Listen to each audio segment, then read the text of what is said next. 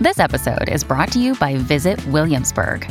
In Williamsburg, Virginia, there's never too much of a good thing. Whether you're a foodie, a golfer, a history buff, a shopaholic, an outdoor enthusiast, or a thrill seeker, you'll find what you came for here and more. So ask yourself, what is it you want? Discover Williamsburg and plan your trip at visitwilliamsburg.com. Today on Something You Should Know, how many hours of sleep do you really need? There actually is a specific answer. Then, we all like to think creativity is universally wonderful, but it isn't. Creativity is disruptive and even destructive. And there is a creativity paradox, which is virtually any creation of any meaning fundamentally displaces what came before and wreaks havoc on the status quo.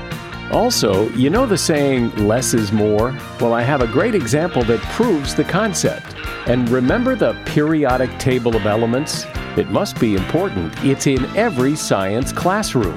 The reason that a periodic table is in all of them is because it is the summary of everything, of you, everything you can see, touch, interact with. It's in one chart. And I think that's pretty incredible. All this today on Something You Should Know. If you have to hire someone, what's the best way? Referrals? Well, maybe that could work. But just because somebody knows somebody who knows you doesn't necessarily mean they're qualified. Or you could pull out that file of random resumes that came in during the last 6 months. Maybe there's somebody in there. Maybe. Now, if you're hiring, you need Indeed.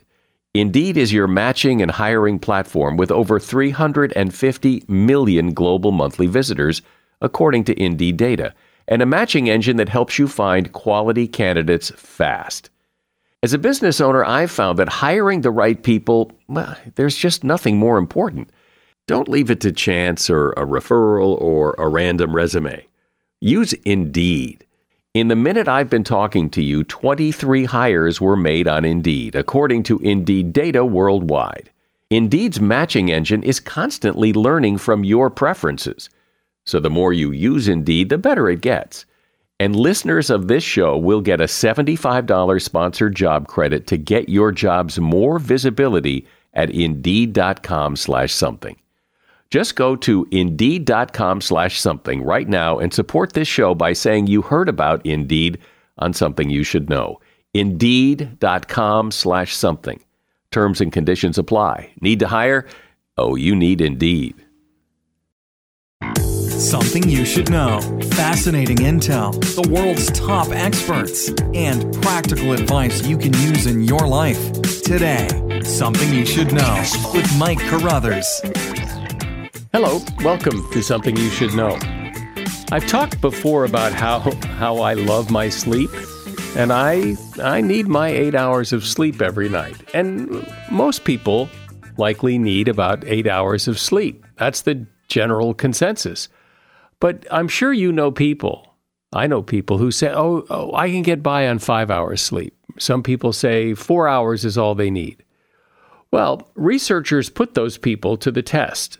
The volunteer sleepers did their thing in a controlled sleeping environment for 2 weeks. Those who slept 8 or 9 hours did just fine on the cognitive testing. The group who slept just 4 to 6 hours a night flunked. Their cognitive skills were impaired to the equivalent of being legally drunk. The study found that when we get less than 8 hours of sleep at night, our attention span and reaction times are the first skills to take significant hits. Even getting 7 hours is not enough. 1 hour less per night accumulates to a noticeable sleep deficit. And that is something you should know. For most of us, I think the word creativity carries nothing but a positive feeling. To be creative is to come up with something new and wonderful. But creativity is more than that. In fact, creativity can be destructive. It often is. Creativity is a defining attribute of humans. No other creature contemplates what might be and then sets out to create it the way humans do.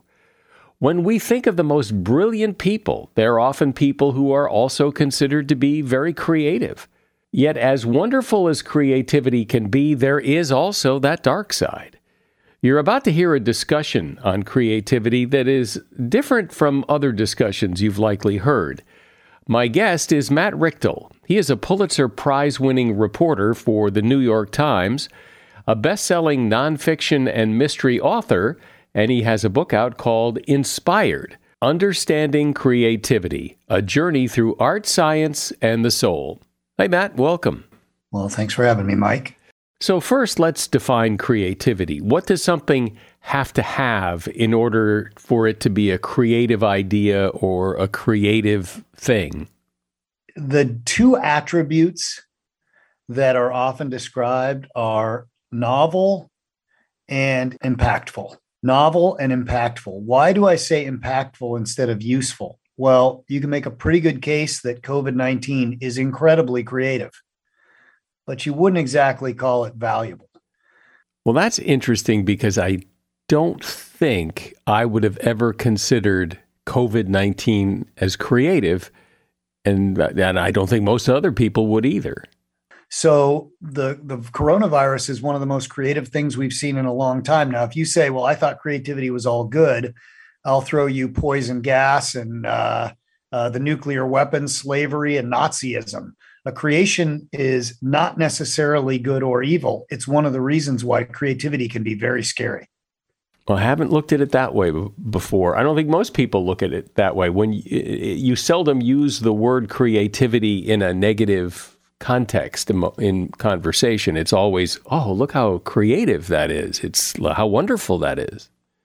I start with a premise that we are an intensively creative period and that lots of us laud creativity and say we want it. And many of us experience great joy when we have it.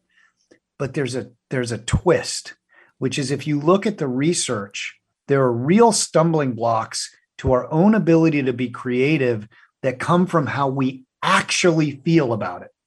So can I tell you about the subconscious bias test that will reveal something curious about ourselves, or certainly curious to me? So these scholars, they said, well, we all, just like you said, Mike, we all profess to love creativity. Who doesn't want to be creative? Who doesn't want to hire creative people? And in the end, all of those things are true, except for this.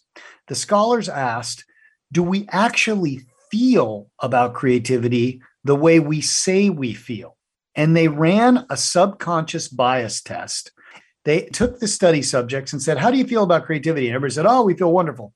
They ran the subconscious bias test. And what they discovered is that people have associations between creativity and vomit, toxins, poison, and other terribly disruptive and scary ideas. Well, that doesn't sound right at all to me. It sounds doesn't sound. You think I'm making it up? Well, I'm not saying that, but it does. It doesn't seem that people would. Why would they say that? Toxins? What? Yes. So this exactly. So this is what's so illuminating about the subject and why it is so vital to understand if you have any interest in being a creator or if you wonder why you stop yourself. Creativity is fundamentally disruptive and even destructive. And there is a creativity paradox, which is virtually any creation of any meaning fundamentally displaces what came before and wreaks havoc on the status quo. So I talk a bit about Elon Musk. Here's a guy who has revolutionized. I use that word very sparingly, but he has revolutionized the car industry. That has been big trouble for the status quo, and it has been big trouble and contributed to big trouble for all those people who work in the fossil fuel industry. And I'm not making a political statement here at all. Every creation of meaning displaces something else. It is very scary when we create something that's effective. Well, maybe sometimes, but I mean, look at the arts, a place where a lot of creativity happens. And if somebody paints a masterpiece, it doesn't destroy a previous masterpiece. It's just another masterpiece. Well, you might say that, but it is destructive on a business and economic level. And in fact, one of the great anecdotes of this book came from Bono. And he's talking the day after an album called, A Beautiful Day, wins a Grammy. And he tells this venture capitalist who's a friend of mine who told me the story, and I confirmed it with Bono's people. He said, "You may think we created a great album, but what we really did was realized that we were becoming obsolete because technology was changing the kind of music people liked. The subwoofer had become really vital and was affecting what people like to listen to. And so we built an album to take into account bass differently. And that is why this album succeeded.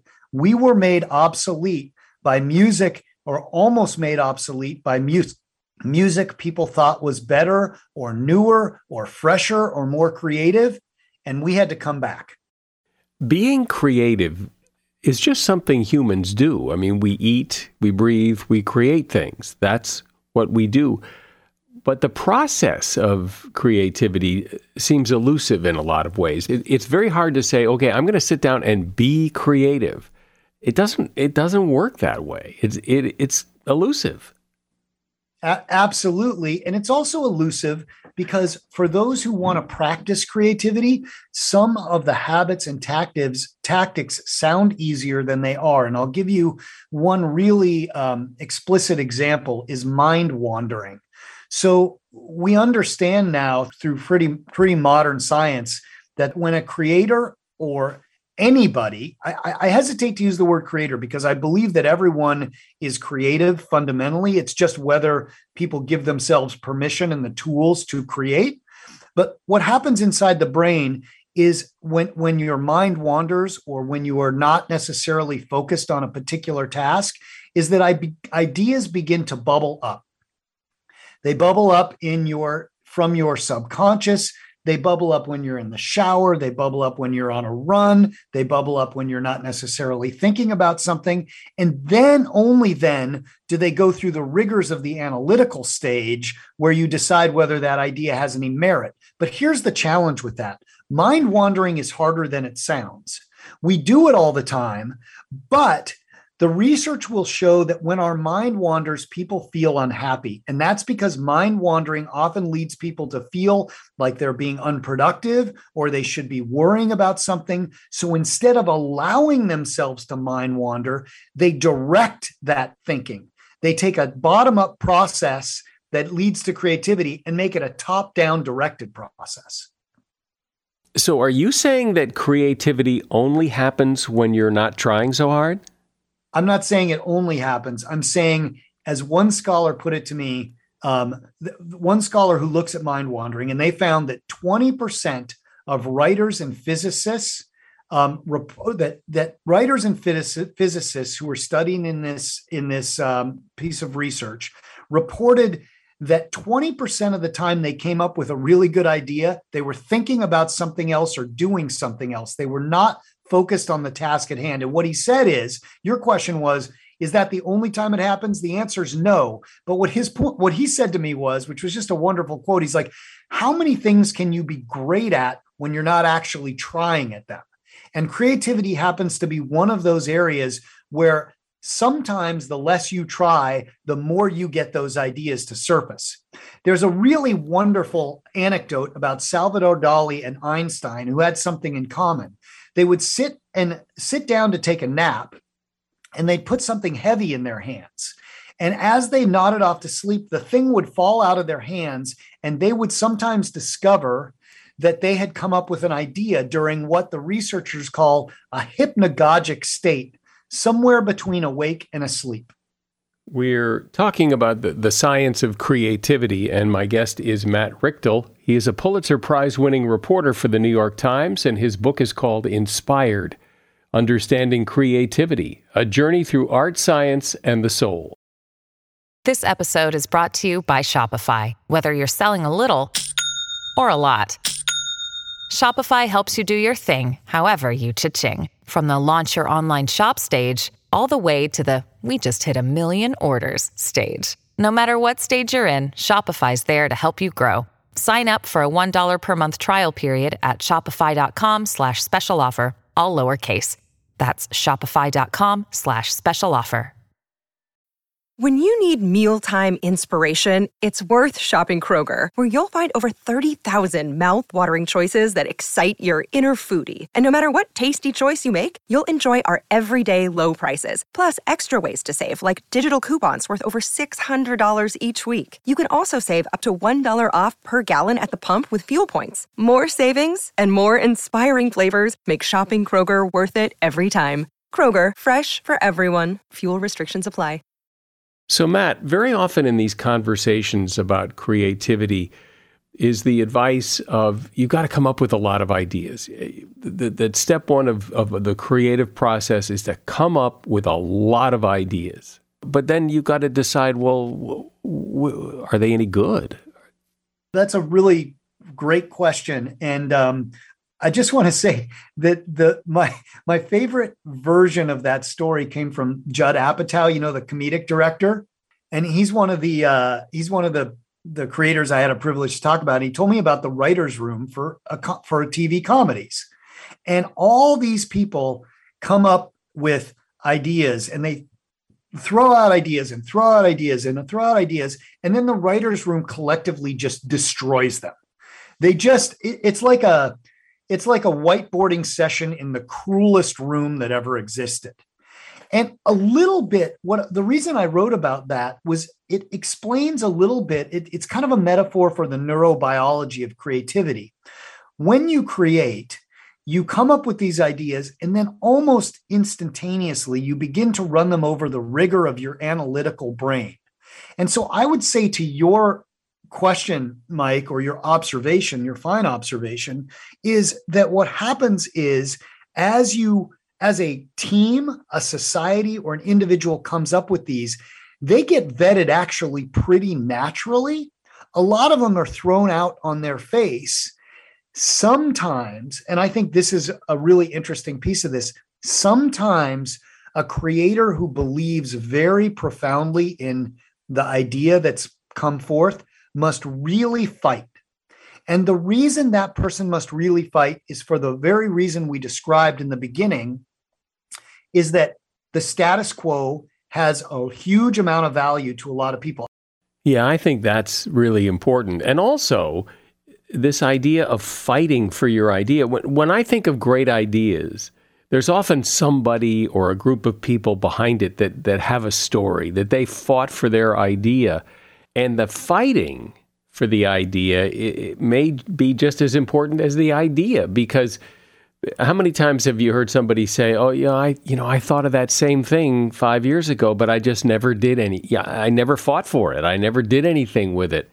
And it's the people who fight for their ideas that make them happen.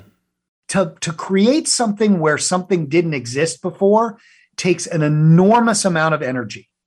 It takes persuasion. It takes getting off the couch. It takes passion. Pick your word. But that's the experience you are having, and it helps explain how these roadblocks get overcome, and fundamentally, going back to your question, how you choose the one that works. That's the one that feels like that. Sometimes it seems that creativity, it's kind of looked down upon as frivolous, being creative for the sake of being creative, painting a picture or molding a lump of clay or doing something that some people would call creative, other people would call a waste of time. But there must be a benefit to it.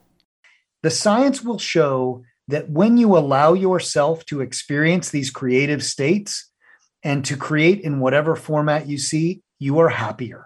Now, why is that? Well, one of the studies that I really, really appreciate was actually done by the same guy who did the toxins research. When people express creative ideas, they feel unburdened. Sometimes even, Mike, they feel unburdened of a secret they have that they feel is shameful, or secrets that they have, without even sharing those secrets specifically. What creativity does is allow you to express a piece of yourself to the world and it feels unburdening. And there are other studies that show that when people create something, they experience happiness in their lives. So it's not merely for the end point, it's for the process. Just as people have asked over the years, what is art?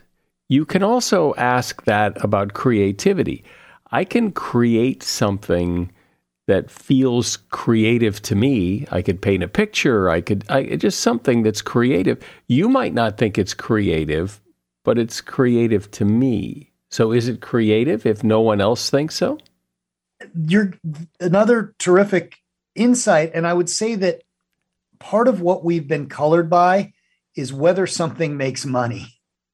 Being creative is not the same thing as being creative in such a way that other people need to buy or like it. That's not your problem. Creativity has its own value to you. And if you are lucky, it may have a bigger value. The last thing I want to say on this point, Mike, is it's easy to underestimate the value of a creation in the moment that it's created. I remember from this wonderful review I read and put in the book about the first Impressionist painting. I think it was called Impressionism by the critic who skewered the first Impressionist painting because he said, there's nothing here. It's just leaving me with an impression. It stinks. It would go on to be one of the most famous paintings of all time. So what do we know about creativity just in kind of the ABCs of it? Like the more creative you are. And in other words, the person who comes up with 100 ideas is going to be more creative than the person. Yes. Einstein was famous among creativity scholars, not for having great ideas, for having immense numbers of ideas. And what the people whose creations you often see are people who came up with lots of ideas and didn't censor those ideas. And some of them worked and some of them should have been burned at the stake. And who best to evaluate your ideas? You? It depends how well you know the medium. So I think if I was going to come up with a podcast, I'd run it by you. If I was going to come up with a book, I'd trust my gut for a while. If I was going to come up with a song, I'd run it by some of my songwriting friends. I think it depends how much you know the medium, with the caveat, Mike, that sometimes our gut really is pushing us forward. There's a point where you really do understand that you have something.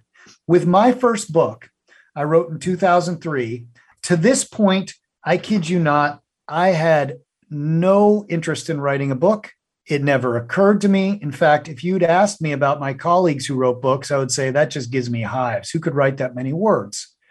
And I was sitting in a cafe one day and my mind was wandering. And I had this idea, and the idea went like this. A guy is sitting in a cafe and he sees the hand of a beautiful woman put a note on his table. And by the time he looks up, the woman is gone. He didn't get a good look at her. The cafe is crowded. The note is folded. He picks it up to follow her to the door. And when he gets to the door of the cafe, he opens the note and it says, "Get out of the cafe now." And the cafe explodes.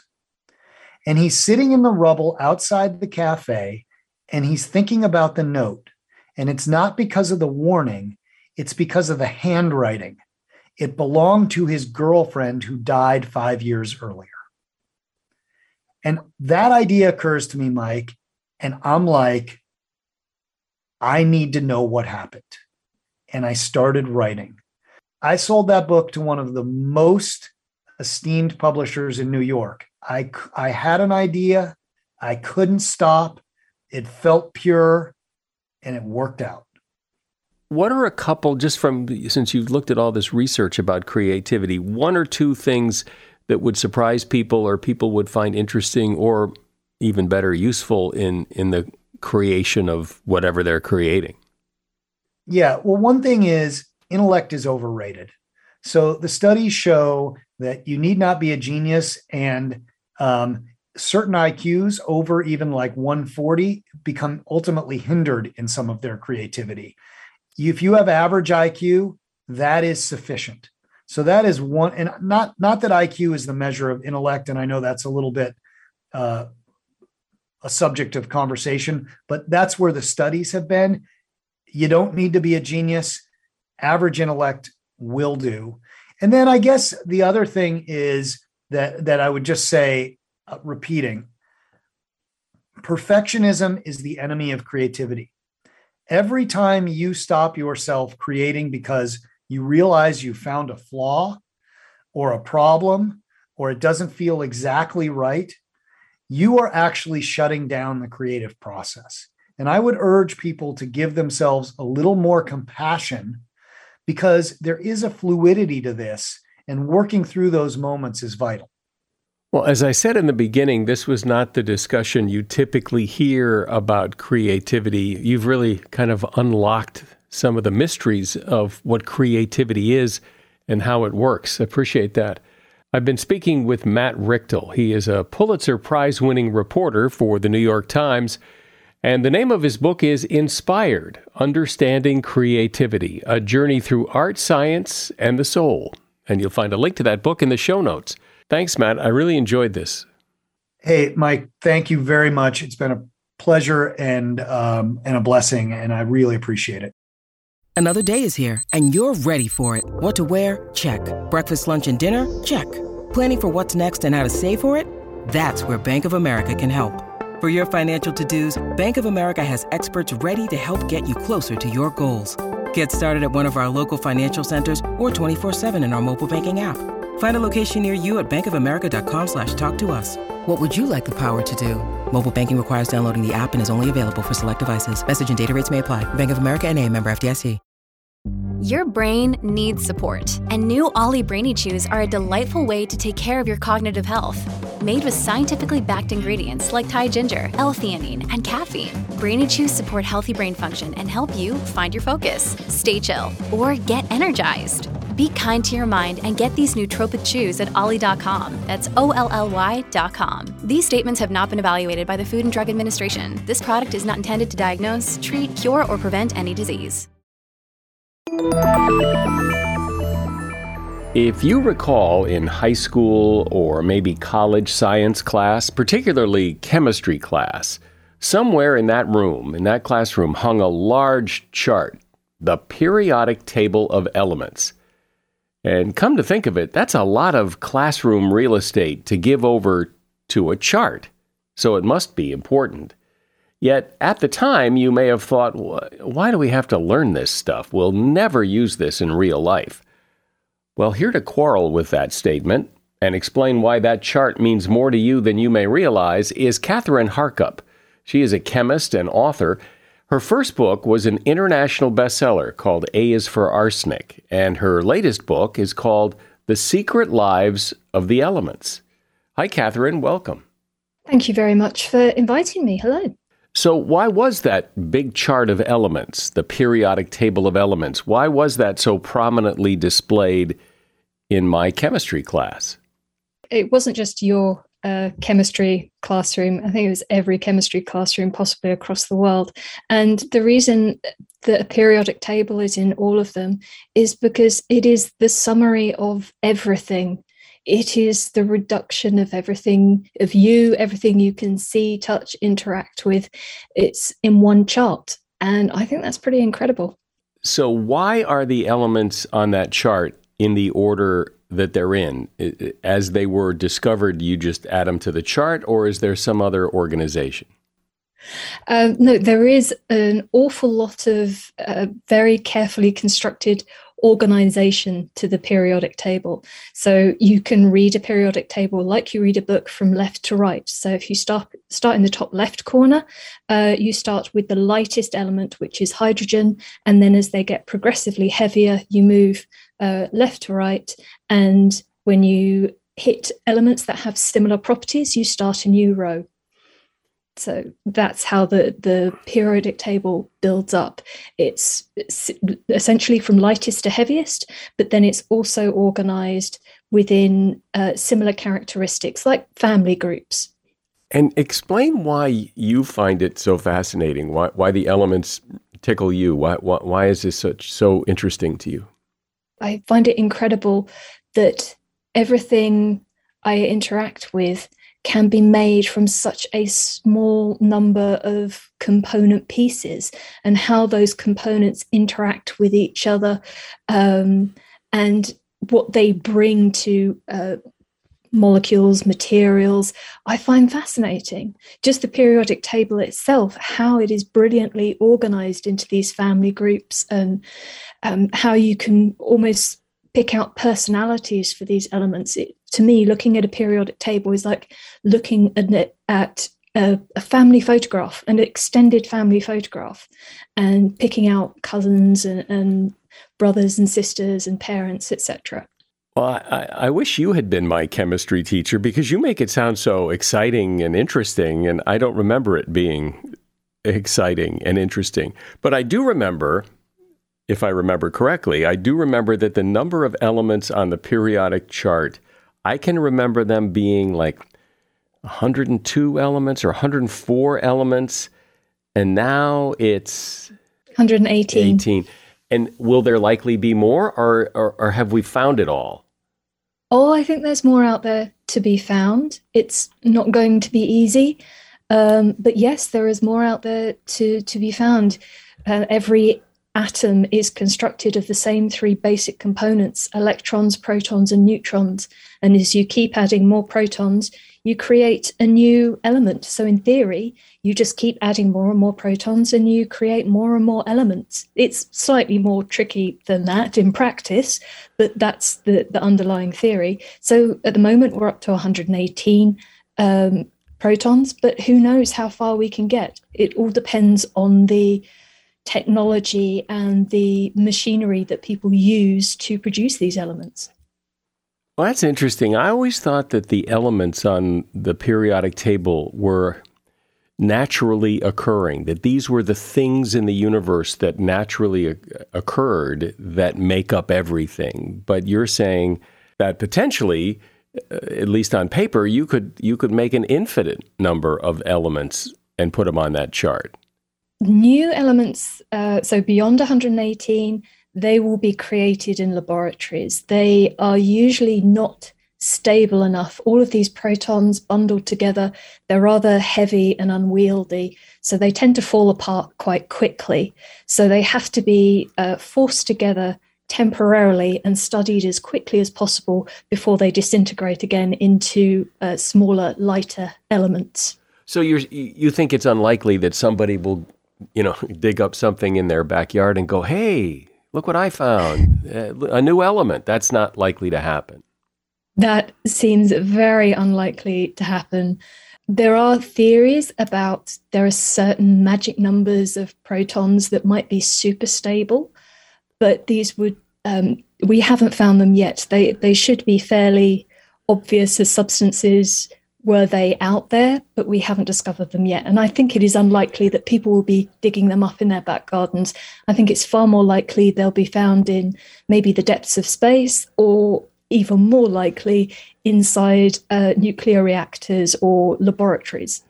That's interesting, that perhaps out in space there may be things that we can't even imagine, yes? Oh, very possibly.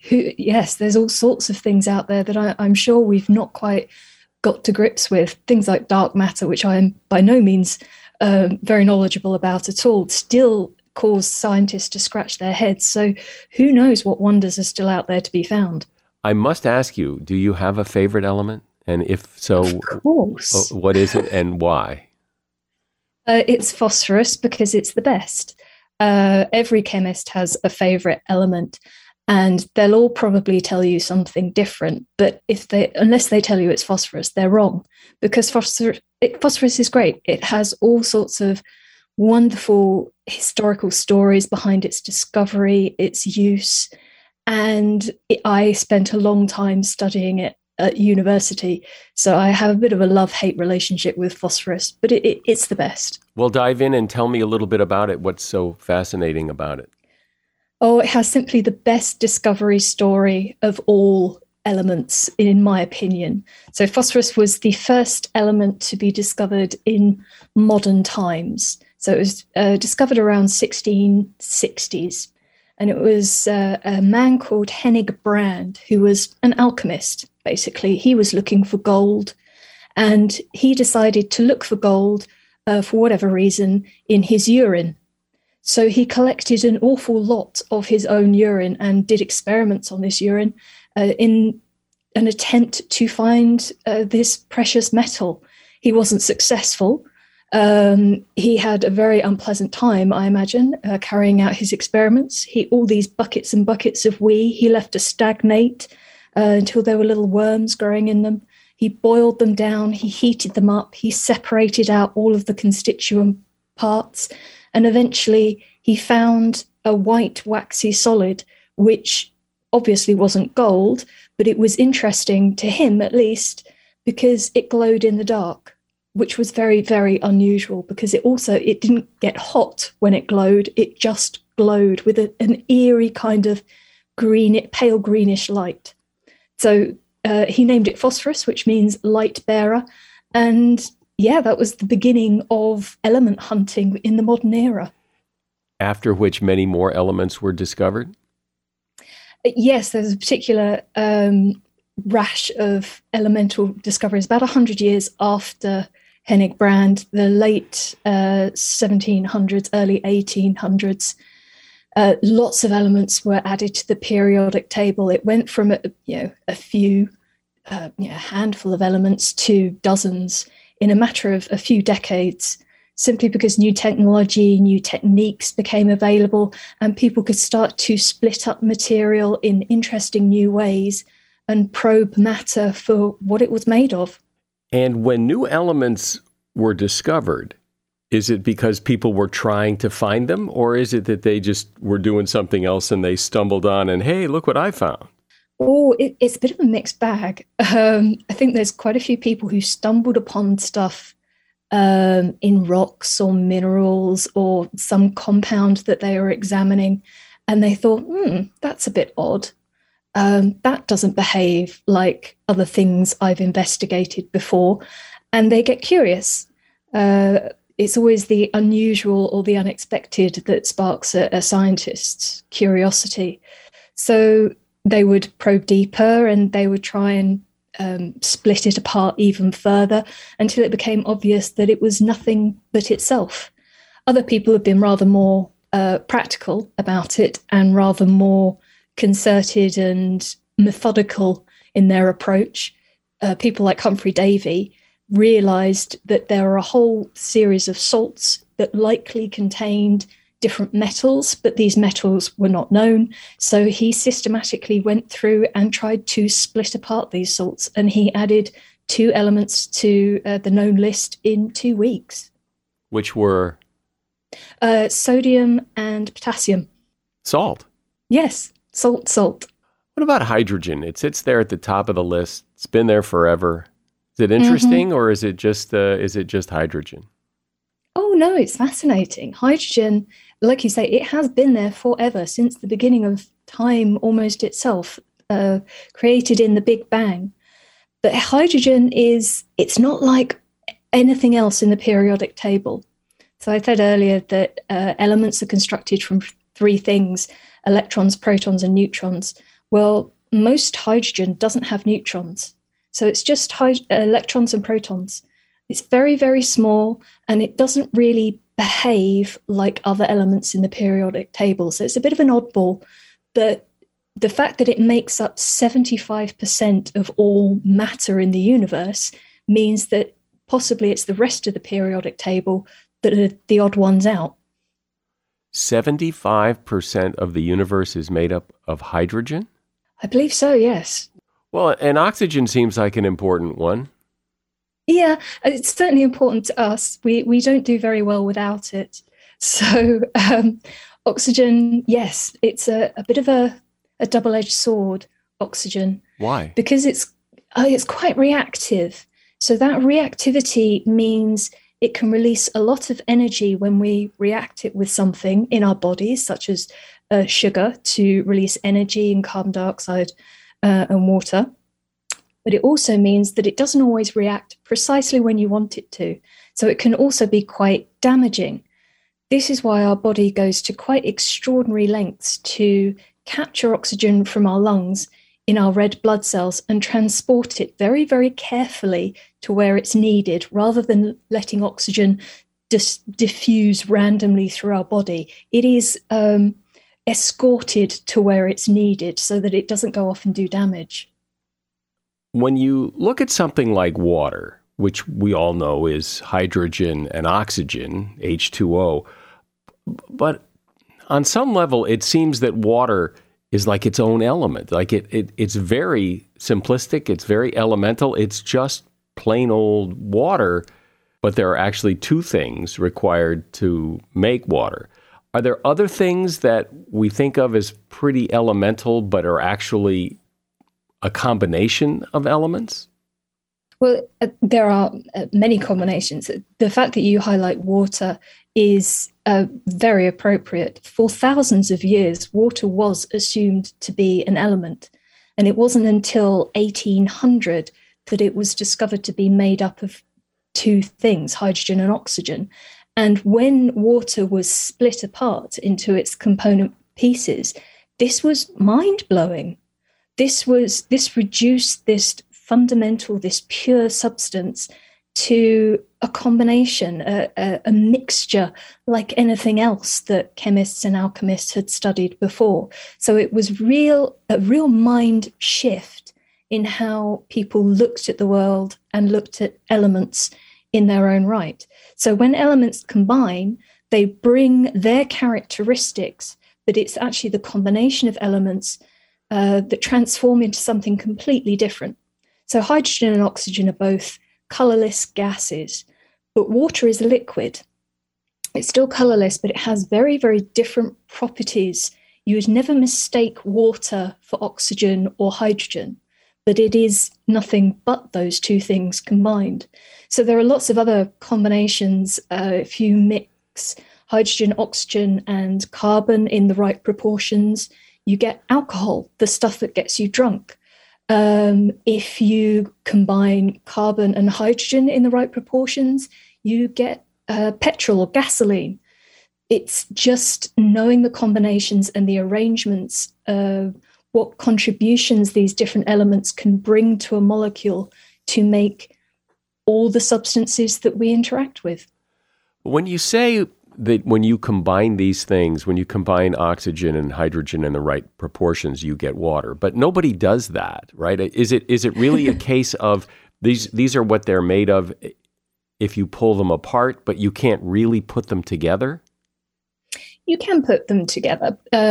With water, no one really bothers because there is an abundance of water. There is no need for us to do it. Although if you've heard of hydrogen cars and fuel cells and things like that, they do combine hydrogen and oxygen to produce energy and water as a byproduct. So it's a potentially very clean fuel. So in certain circumstances, it's useful. It's just that we have plenty of water around us. We have no need to make it.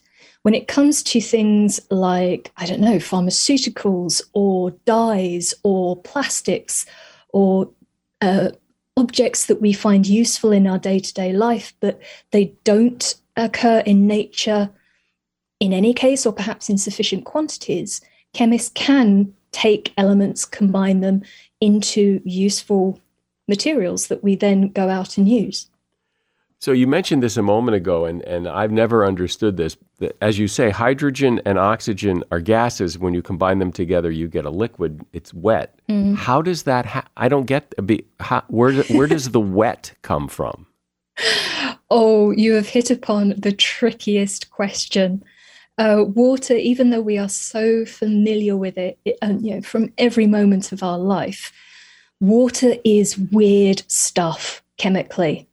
So you are absolutely right. By all kind of common sense, it tells us that a combination of hydrogen and oxygen should just be another gas. And actually it should be. So if you combine hydrogen and sulfur, which is very similar to oxygen, you do get a gas, you get hydrogen sulfide. water is weird and unique because of how the hydrogen and oxygen interact. The oxygen is very selfish, so it will suck negativity away from the hydrogens and concentrate it. So the oxygen, a water molecule, looks a bit like a teddy bear's head. You have the oxygen, which is the head, and you have two little hydrogens, which are like the teddy bear's ears. And the ears are quite positive, and the teddy bear's head is quite negative. So you get lots of water molecules clumping together, connected by this positive-negative attraction. And it's that clumping that makes water a liquid and makes water wet, because it wants to stick together rather than bounce around as a gas. Talk about aluminum, or as you say in the UK, aluminium, because it seems very common. A lot of things are made with aluminum, but it wasn't always so common. Aluminium, when it was first discovered or first purified, because it was so difficult to extract from its compounds, because aluminium is very reactive. It desperately, desperately wants to react with oxygen. So prizing it away from oxygen is quite the feat. So the first few samples of pure aluminium were incredibly rare and incredibly expensive. So Emperor Napoleon III of France, to impress his guests, had aluminium cutlery, not gold. That was kind of ordinary. He had aluminium cutlery. Now, if we had aluminium cutlery today, I think we'd assume that, you know, this was the cheaper end of the range, but it was absolutely top-notch back in the day. The Washington Monument, to cap this monument, they wanted something very, very special and very precious. And so the Washington Monument is capped with a tiny little pyramid of aluminium, which was put on display in Tiffany's because it was so precious. And today, putting a lump of aluminium on display in Tiffany's sounds ridiculous. It's simply because manufacturing techniques have become so much better that we can use it and not even think about it. We throw cans away without too much thought. But a few hundred years ago, even less, it would have been unthinkable to just toss away this precious, precious metal. And is that little pyramid still on top of the Washington Monument? As far as I know, it is. It's rather decreased in value in the intervening years. Yeah, I would imagine so. Well, you know, chemistry was not my favorite subject in school, but you've really made the topic come to life here, and this has been really fun. My guest has been Kathryn Harkup. She is a chemist and author. The name of her book is The Secret Lives of the Elements, and you'll find a link to the book in the show notes. Appreciate it, Kathryn. This was great. Thank you very much. I'm sure you've heard the expression that sometimes less is more, and it is the theory that was in play when Jerry Seinfeld decided to end his TV show after 9 years, even though he was promised millions of dollars if he would do a 10th season. Jerry said he always loved the Beatles, and when everything ended for them after 9 years, he, as a fan, was left wanting more. Jerry said that 10 years sounds like a long time, and since the 9-year thing worked so well for the Beatles' staying power, it helped him make the decision to pull the plug on his TV show after 9 years. Jerry also used guitarist Mark Knopfler as an example, too. Jerry said it's what makes him such a great guitarist. He doesn't play quite as much as you want him to. You want him to play more, but he doesn't. And that's what makes you love it. So, less is more. And that is something you should know. If you thought this was an interesting episode, you probably know someone else who would think it was interesting, so please share it with someone you know. I'm Mike Carruthers. Thanks for listening today to Something You Should Know. The Bigger Pockets portfolio of podcasts are worthy of your investment. We're having a real conversation as real estate investors. New episodes available every day. It's important to buy where it makes money and not necessarily where you want to travel to. Bigger Pockets, On the Market, Rookie Real Estate, or Money Podcast. The purpose of flipping is to create more cash so then you can reinvest into other types of properties. The Bigger Pockets podcast on YouTube or wherever you listen.